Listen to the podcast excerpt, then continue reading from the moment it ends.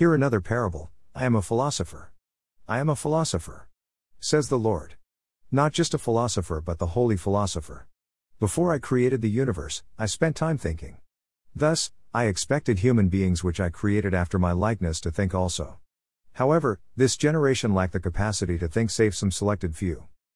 Where are your brains, inhabitants of the earth? Even if you have not gone to school, can't you think? What do you desire in this false world that is anti God? A world where true leaders are slaves and many fools are leaders. Europe, America, Israel, have exceeded the glory of Sodom and Gomorrah, and they are teaching other continents slash nations to follow suit. They have surpassed the corruption of Mesopotamia, yet the inhabitants of the earth liked it so. My righteous eyes are tired of seeing all the evil being perpetrated by the so called leaders and the accursed lead of this generation.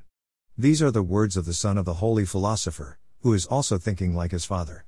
And God, the holy philosopher, concluded thus The very few persons who took it upon themselves to sigh and cry over all the abominations that are done by this evil generation, have been marked in their foreheads by me.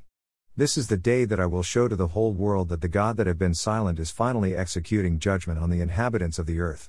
A ye saints, wait patiently for me to finalize my day so that you can dwell with me in the city that I prepared for you since the foundation of the world.